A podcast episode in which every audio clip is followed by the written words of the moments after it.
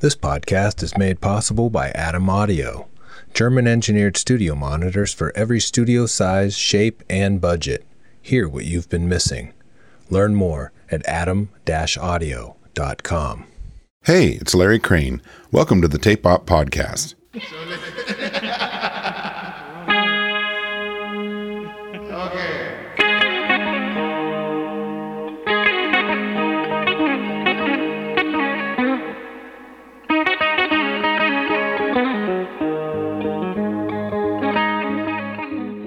Texas trio Khruangbin have paired with Malian guitarist Vieux Farka Touré, son of the legendary Ali Farka Touré, for new release Ali. The result is an otherworldly, reverb soaked trance offering, perfect for a drive through the African desert or a stretch of Texas highway. Jeff Stanfield caught up with guitarist Mark Speer and engineer Steve Christensen to discuss the partnership and recording of the album. Enjoy!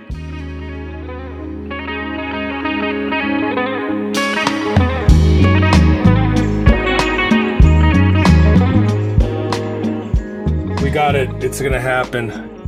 Um, there's Steve. There he is. Yo! Hey, man. Welcome to the chat. Yay! it's a hotline. Yeah, exactly. Tape Um, out podcast. I can't believe it. It's so exciting. What really drew you to instrumental music, and and what were some of the, you know, your some of your early primary listening that that really sort of hooked you on going that direction with music? I mean, I know you have vocalist Leon Bridges, and and you guys sing as well, but there's a lot of it's the the foundation of it is an, an instrumental band.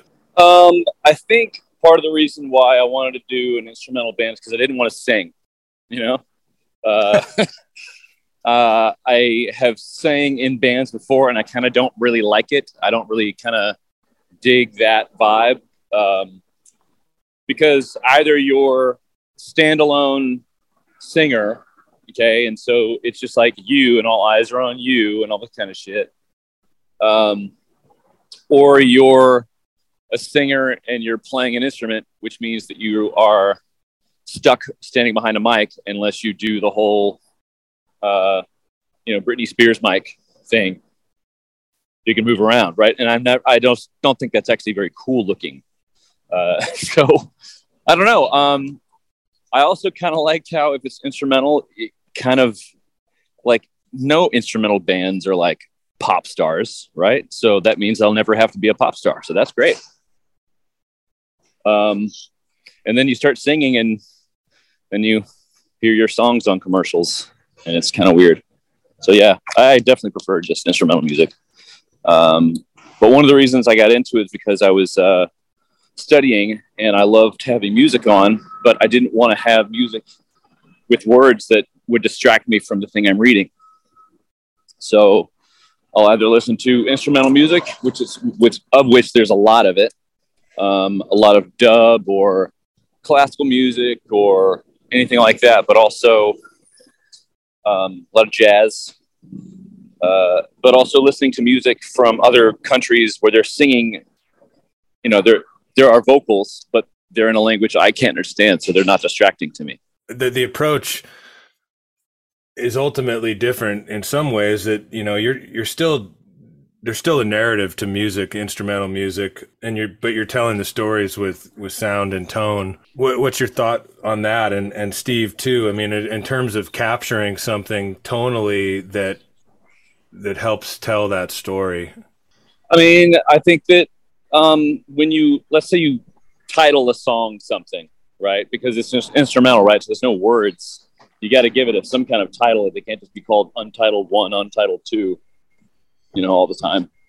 But if you give it a title, then the listener is has that has those words kind of rolling around in their head, and when you start doing these kind of narrative melodic themes, then they can come up with their own story. Um, and it leaves it open for interpretation. So I like lyrics that aren't really specific. If we're going to talk about actual words, I like having those things open to open to interpretation. Um, so when you're dealing with purely instrumental music, well, there's nothing but it's nothing but interpretation because there's no actual words being said except for the title of the song. I mean, how about you, Steve? When when you know you're presented with a title, maybe that happens during the session, maybe not, maybe that comes later. But how are you? You know, you've worked worked with Khruangbin on several records, and how are you? What's your approach to eh, marrying the the tonality to the sort of sentiment? I guess is a good way to put it. It's it's interesting because the titles come later, the narrative building comes later, which is really awesome to see come together after the fact. But like capturing it, it's it's just like recording a vocalist or something like that, where eh, it, you know the microphone and stuff is is cool and all, but it's I'm just putting I'm just putting a goddamn mic on Gar- on Mark's amp. He's singing. Um, he's he's doing all the emotion and the dynamic and the melody and everything through all that subtlety of his uh, guitar playing um, and, and all the intangible things about the band playing together. So when you listen back, it's just a beautiful sound. And, and you know how, and just, it's, it's a song. So it might be, you know, some weird minory, sad sounding slow song. And that conveys that emotion. You know what i mean? You know and then so like i don't know things like reverb choices and delays and stuff like that come into play later um, to enhance that sound. But just as far as the capture goes it's just putting microphones near them um, and they make the beautiful sounds themselves. And i just m- make sure they don't get hangry yeah i mean i think that i i think that's a bit of a, a of a, a downplaying of the, the role of the you know whether it be your your role as you know quote producer or engineer because there are things that go into sonics that that sort of are the tones and the and the presentation of the band in terms of the you know the the painting or how whatever you're putting out there. And that you know that's you know, is your, you know, if your approach is that everybody's stuck in a different room and the sight lines suck and they're in a dry, dry, dead room, um, that's way different than putting a band in the room where they can see each other and play off each other and there's bleed. And all these things help actually really, you know, the, the choice of room that you go into. Um, all of these things are sort of, you know, parts of, of creating that, you know. Without a doubt. I mean, they, they're a band that has to play together. Everything has to happen at the same time. You know, we, we can get into overdubs and things on top of the initial um, song, but the foundation of the song of the drums, bass, and guitar happens live at the at the same time, and they are close together in a circle, looking at each other, um, for most of the recordings, it all has happened in their barn out in west or in uh, the hill country of Texas, which is just a beautiful environment. But it's a it's a barn with a dirt dirt floor. You know what I mean? So there is there's bleed. Yeah. There is no control. You know. Um, so that is, you know, we did a few recording sessions in a studio I had at, at at one time with like low ceilings and it was like a much like what you would think of as a more con- conventional studio. And it's like that was not nearly as fun. We need high ceilings. We need a big yeah. open room. And there's just there is something about that vibe that is conducive to their workflow and, and their vibe. I mean and do then, you remember when we recorded in that space and uh, we were mixing it? And i was like man you know what we're missing is the barn. We're missing the barn. so so i went out to the barn and I had my recorder, okay, and I clapped my hands in the barn, and then I took that and turned it into an impulse response, and then we started running everything through that. Yeah, everything during dry, mixing, and it was like, and it was like, you know, it uh, it was approximate, but even just performing in that space is different than performing in the space of the barn. With, without a doubt, it's and it's all those intangible things that the band just does on, on their own you know so that's one aspect of it the other aspect of it is mark and i both love records of a certain time period um, you know that were recorded with certain techniques you know and so it's just like I, i'm not the guy that's going to put a stereo pair of you know 414s over the over the drum kit and and things like that. You know, it's all dynamic mics. Everything's recorded in mono, you know, and presented in mono. There's very little stereo capture of anything, and um, you know, and, th- and, things like that that that give you that um, feeling of of a certain time period when you listen to it.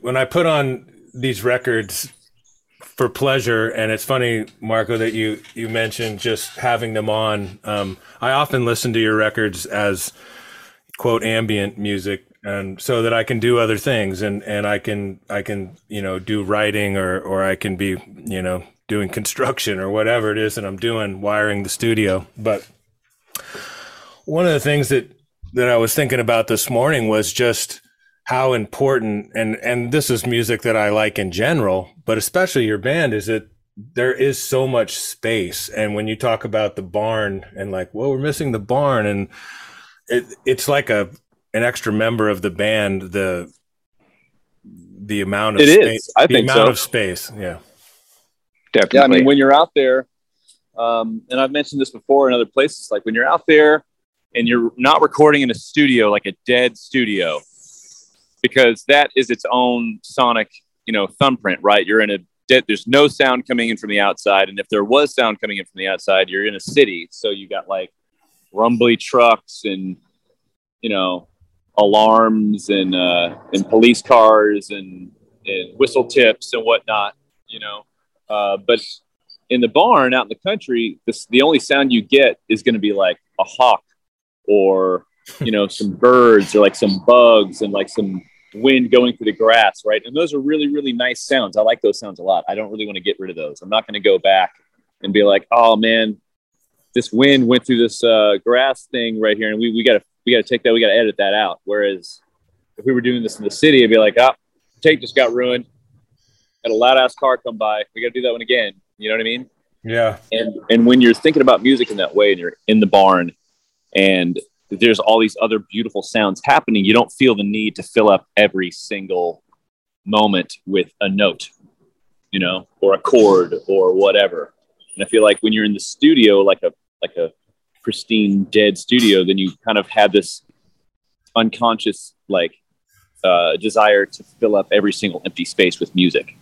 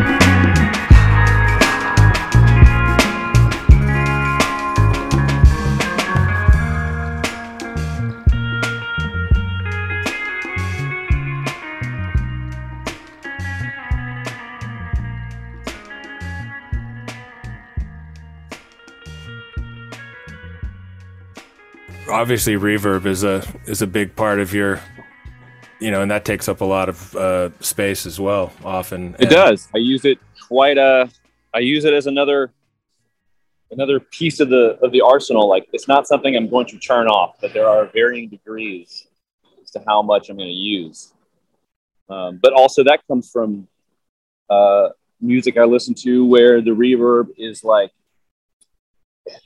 there's like ways of doing it organically, right? When you talk about music from say like the desert of Afghanistan, they use an instrument called a rabab, and this instrument has sympathetic strings, not unlike a sitar, right?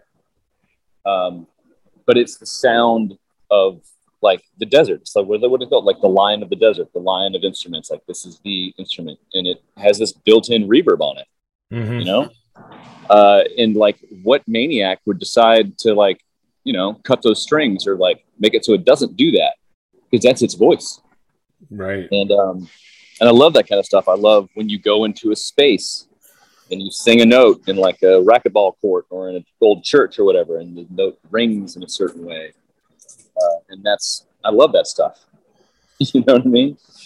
Yeah, I mean, it, we always talk about it as like you know, especially long long reverbs and and you know a note, and then the sort of the the the moment where you're listening to nothing except for the the decay is just this reflection time, and and and I think that that's for me anyway that the music that is you know utilizes reverb in a in a musical way as part of the kind of composition. Um, it really gives me it, it provides a moment to actually reflect on what you've just heard which i think is like a that's an amazing tool in music right? You know?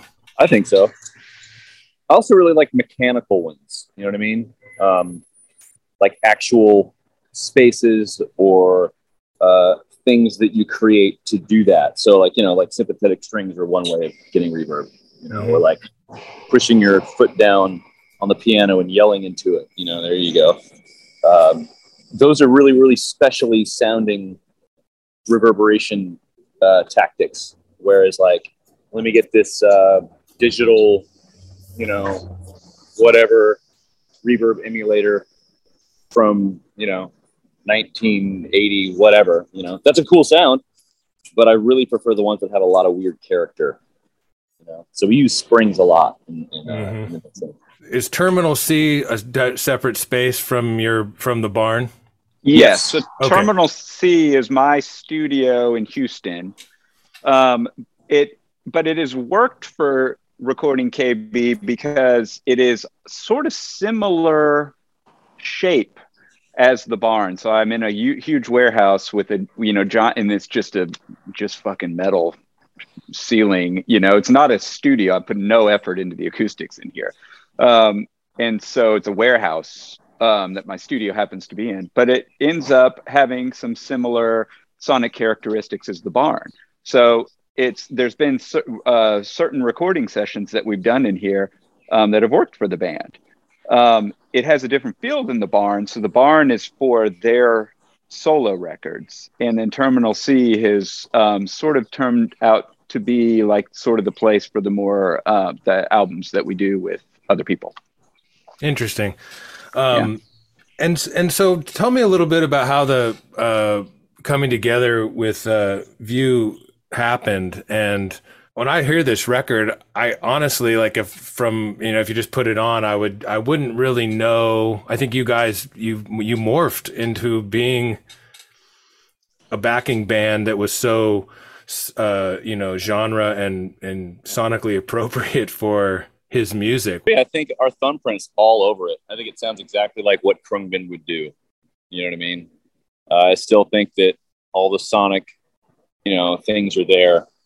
Um, and I mean, as far as backing band, like, yeah, you can go hire a backing band, but usually the backing band isn't going to be making these kind of really crucial sonic decisions, you know? Um, and that's what we're doing. And and how did that how did that coming together happen? Um, so Vieux's manager found us. I think I think Vieux was trying to do a record of his dad's music and wanted to get, you know, quote a cool alternative band to uh to do it with. Mm. um, and I think his manager like showed us to him and I think he dug it and was like, okay, well, let's meet him. We happen to be in uh, London all the same time, so we met up in London and we had, you know, some, some lunch. We had some laughs. We got to know each other, and uh, and then we made a we set a date to to meet up and record this record. And was the what was the prep like for doing the record? Or you guys just get in there and, and do it? I mean, how much listening were you doing ahead of time to get uh, oh, Steve, wow. Wanna... oh wow! oh my God! Uh, well, so he number one, he wouldn't tell us what what songs of okay. his dad's he wanted to re- to record because he wanted it to be spontaneous. Oh my God! Let me. I just got to paint the picture here real quick. We had uh, just taken we'd taken broken down this entire studio in here, taken it out to the barn, we were out at the barn for three weeks recording Mordecai, which was an intense, exhausting experience. Yeah. Loaded all the gear back up in the U-Haul, drove it back here to Houston. I got it all set back up here in the studio just to have, you know, you show up here at the studio just mere days after we completed Mordecai. Um, and it's just like, boom, here we are back in the studio. No idea what songs we're going to be doing. All of us burnt to a crisp. Um, and then it's just like, dude, he just shows up, he sits down, and he's like, We're doing this one. Here's how it goes. Like, count it off one, two, three. And then boom, they're off to the races playing it. It was, Yeah, that's it.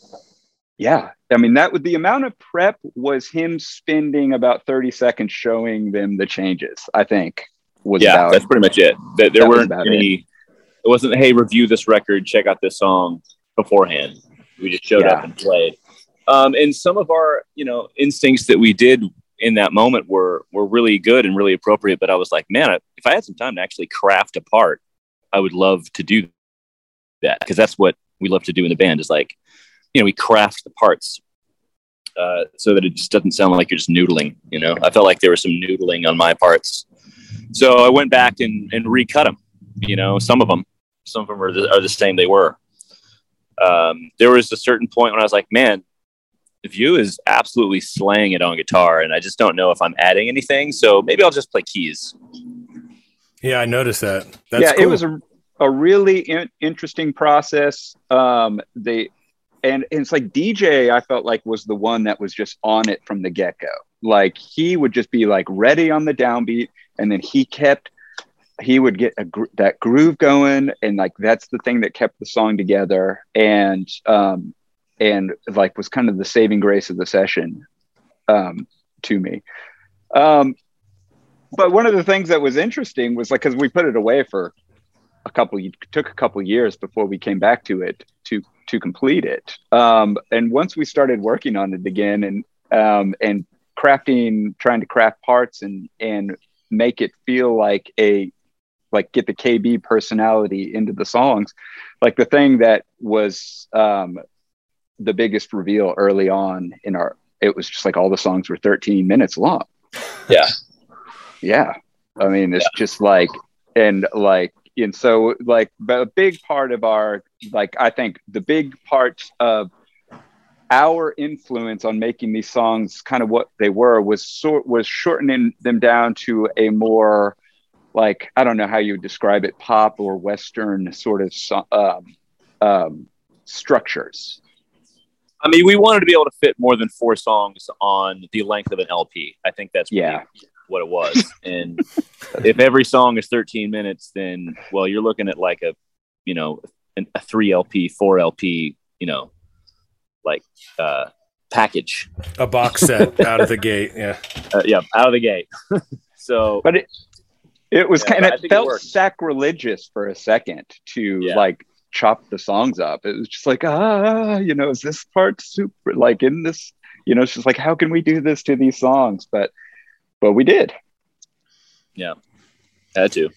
What was your criteria for doing that and and chopping them? I mean, there's there is also something to be said for stepping away, right? For a long time, you sort of forget all the stuff that you didn't like, and you can kind of come back with a fresh ear. It's like you're listening to a record that you didn't even make. Um, very much so i felt crazy at the end of the recording session about it but then listening to it again it was just like wow this is awesome this is a vibe you know after those couple years It, didn't we just move on to a completely different project right after that? Right after i think we went r- like right into a leon project right after that too? Yeah, yeah uh-huh yeah. So we recorded Mordecai. We did Via, and then it was time to record Texas Moon. Yeah. It- Yeah. I was burnt to a crisp. Yes. Mhm. Part of the criteria for how we were going to arrange the songs was like, am I, as a listener, am I ready for something different um, at this point? Was one criteria. And then the other criteria was the amount of bars, because it might have been just like these really weird, it was all improv. So it might have been like, I don't know, six what I guess you could consider them bars of one section, but then it was nine, but then it went back to the same section, but then it was three this time or something like that. So um, that was a criteria to keep in mind too. Yeah. Um, just, yeah. You mean just in terms of sort of not having uh, changes be, you know, abrupt. Just yeah, abrupt or just go on forever. Eh, yeah, yeah. So it was it was it was sort of strange. I still don't exactly know how we did it.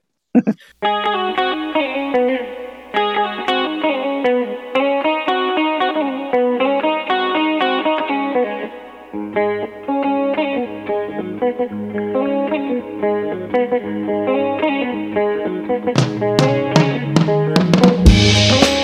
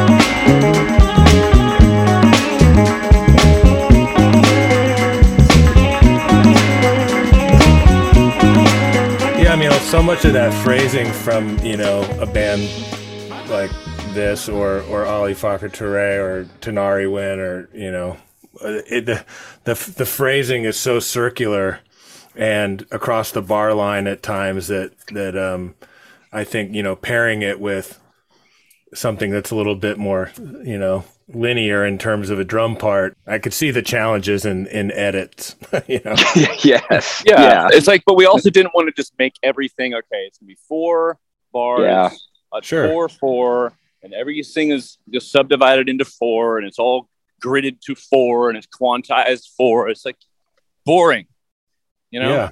yeah, So we want to keep a little bit of the uh, the the odd, you know, time structures, and we did, you know. But we we also wanted to make sure it made sense um, to, I guess, Western listeners, because that's also kind of the point here, is Right. to, um, you know, in service of you, in service of Ali, is to introduce more of his music to uh, Western listeners. You know, yeah. I mean, in in so many ways, I've I've always thought that you know. Tinariwen and, and bands like that and how how trancy it is you know there there are things that it, they make people feel a way that maybe you know some electronic music feels or you know this it, it the repetitiveness and the the kind of the pounding and the the circularness of it it puts people in a in a bit of a state right so Yeah. Mhm. I um, love that. and I think that it doesn't matter. I, I, to your point, it's like you're turning people onto a new Sonic, but it's like emotionally hitting the same same places that that are, you know, primal ultimately, right? Like it's. It, Music has different effects and different roles in different cultures, and you know if you can have people experience something uh, on a on a really primal human or or animal level, and you've really done you've done your job. I think p- for people to go back and listen, knowing this, and it's the the some part of the joy I get of listening to like a record like Bitches Brew, where you go and you can, you're like, oh, there's an edit. You know, you can you Yeah. can, like it's sort of fun to go back and see how they imagine them putting it together because it's, I'm sure those were massive long jams as well. And um, yeah. I think if you can give people the tools to experience music on a deeper level, uh, that's a that's a really that's a cool thing, you know. I mean, I love that you mentioned that record because it's like, all right, how do we Teo Macero this thing? You know, because uh, those those records sound so amazing. I love Miles Davis's um, era when that's what's going on. Like everyone has a wah pedal. Yeah, It's yeah, dude. that is where it's at. And that's that whole period of like Bitches Brew and Live Evil and Big Fun and uh, Agharta and Pangaea and that, that whole like chunk of just the wildest, most out Miles Davis this record and, and, and that style of music. They, they have a lot of parallels, you know? I hope so. I mean, I like to be a little out. I know that, uh, you know, your average listener probably isn't just going to straight up put on Big Fun and be like, all right, let's get me hype, you know? um, but I sure as fuck do. Um, and I want to be able to put that into the art that I make as well, you know?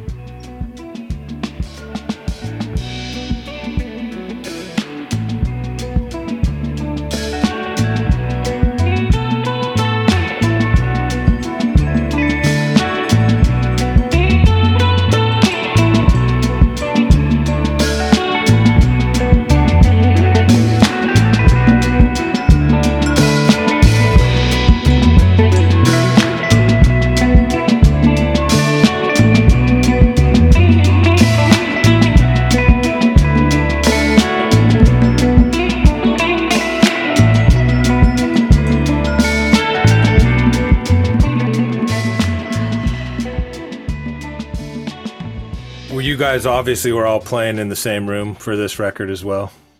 Oh yeah. Yes, we were. Um, not counting, you know, like overdubs, but even when we're doing overdubs, we're doing them like in the open, so everyone's there. Yeah. You know, so like there was, uh, I think it was Savon. We replaced the drum part, you know, and I'm like standing there with Deej, so he can see me across the room, and I'm like, "Hey, give us a little something here," you know. all right, all right, we're cooking, we're doing good. Keep it right here. Simmer this. Like, all right, bring me something in. you know. Yeah, generally any overdub, there was something they were is a performance was happening um, in tandem with one of the other members. Hopefully, yeah. Because if I'm overdubbing guitar, I need someone outside of my brain being like, "That's that's good," or "That's bad. Do that again." You know what I mean? And was that any of that input coming from you, or was he already gone? Um, he was already gone. He came yeah. in and cut a record and left.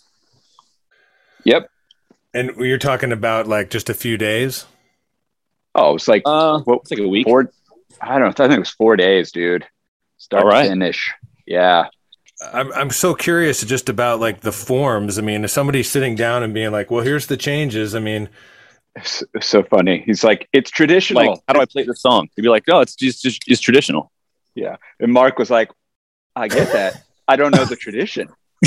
yeah, I want to.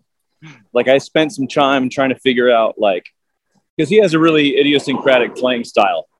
You know, yeah, there are there's a specific method to how you play like that, and it sounds amazing. And it's set up so that you can play these songs and write new songs um, relatively easily. You know, and you can you can self accompany. Uh, so it's tuned pretty much like a regular guitar, except you know the low E string is tuned up maybe like a half step to facilitate like this certain tonality, and then he'll put a uh, a capo on it and move the capo around. Um, and a lot of the uh, you know a lot of the, uh, the the the the hand patterns are similar, not the same. It's not the same song. Like practically, even the same song isn't the same song. Um, but I was like, oh, I should learn how to do that. Maybe if I learn how to do this, then I can, you know, get deeper into uh, these songs to figure out how to how to really know, what am what am I trying to say? It's like if I learn how he's doing this, then maybe I'll learn the vocabulary a little bit better, and it won't feel so not traditional. you know. Right, but I mean, if you have four days and that's your first introduction is day one to that, I mean, that was kind of my question early on. Was like, did you go back and listen to a bunch of, you know, Mali and Desert Stomp music before getting together?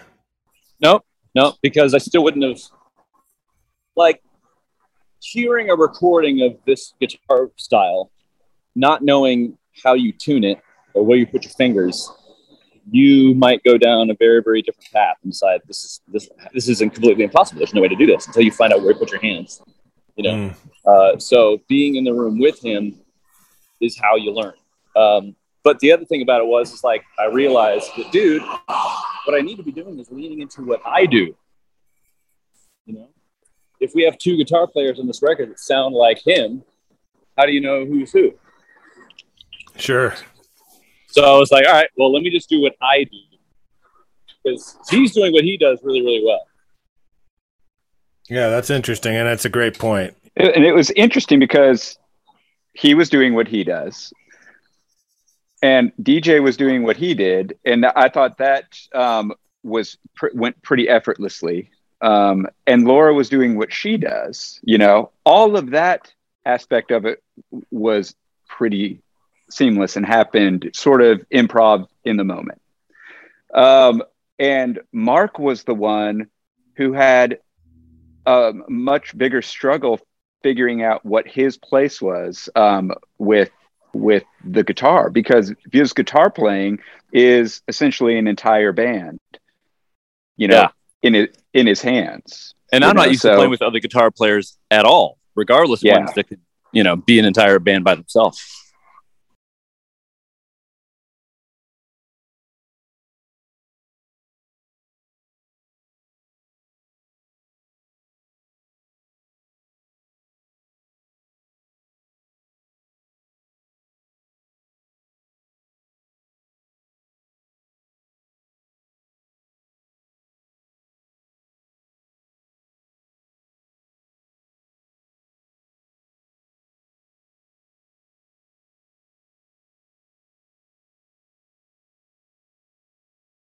I'm just always interested in in in partnerships, and you know, you could put people in a room together and have it not be something that necessarily worked, even though everybody was great. You know, this thing happened based on a personality. You guys didn't get together in London and play music. You guys got together and, and you hung out and and made something happen. I You can know, safely say that I do not want to work with anyone I've never met before, or at least talk to. You know, like a lot of people come to us and say, "Oh, we think you should collaborate with so and so." You know, there's this producer who really wants to produce you. I'm like, we don't need a producer. You know, we got Steve. Um, here's an artist who wants to make a record with you. I don't. It's like I don't know who that is. I've never met them. I don't care. You know what I mean? Because I just don't have time. Yeah, well, it sounds like you guys are just constantly working and doing stuff. I mean, I love hearing about how you were doing Mordecai and then you did this, and then you went straight into, you know, the, the Leon record. I mean, that's but that's how we like to work, you know. And if we're gonna work, we're gonna work with people that we like and who we have a uh, you know relationship with. Like we toured with Leon for a while, so we made that connection. And he's like really really sweet bro. And so it was like, hey, you want to make a record? Cool. It was it was easy. But you know, the the pandemic has pushed everybody into their individual, you know, rooms basically, and everyone's making not everyone, but a lot of people are making records, sending things around, and you know, I had a I had a post pandemic experience where I finally got in a room with my friends and made made a record that was just like the most fun, and I think everybody really it, it drove home the point of like being in the room together, and this and the, the and the the value of of uh, of sort of the relationship and the humanness of making music and and moving molecules around in a room together. I mean, there's no, there's just there's very Yeah. it's fun, you know. yeah i mean there was there was no in, like this this could have just been a disaster you know there there was we didn't know and you know he just he showed up and and was just so much fun you know he's just Yeah, such he's a wonderful dude. wonderful guy so positive and he was just excited about what he was hearing too. We felt crazy by the process because it was seat of seat of the pants you know? Um, but he um, was just like like listening back through the speakers and he was just delighted you know? Um, so it was it was a getting a group of people together um, and and it just happened to work you know it's kind of how what was my observation on it you know um, it just it just clicked it was one of those moments in time where it sort of the, the pieces fell into place just instinctually in the moment in a in a panic I like it. yeah Yeah. I, I thank you guys for your time. oh It's my pleasure.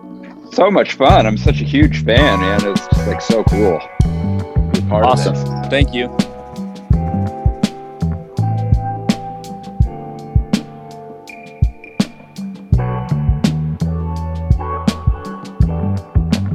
Thanks for listening. Find us online at tapeop.com, Facebook, Twitter, and Instagram. Until next time.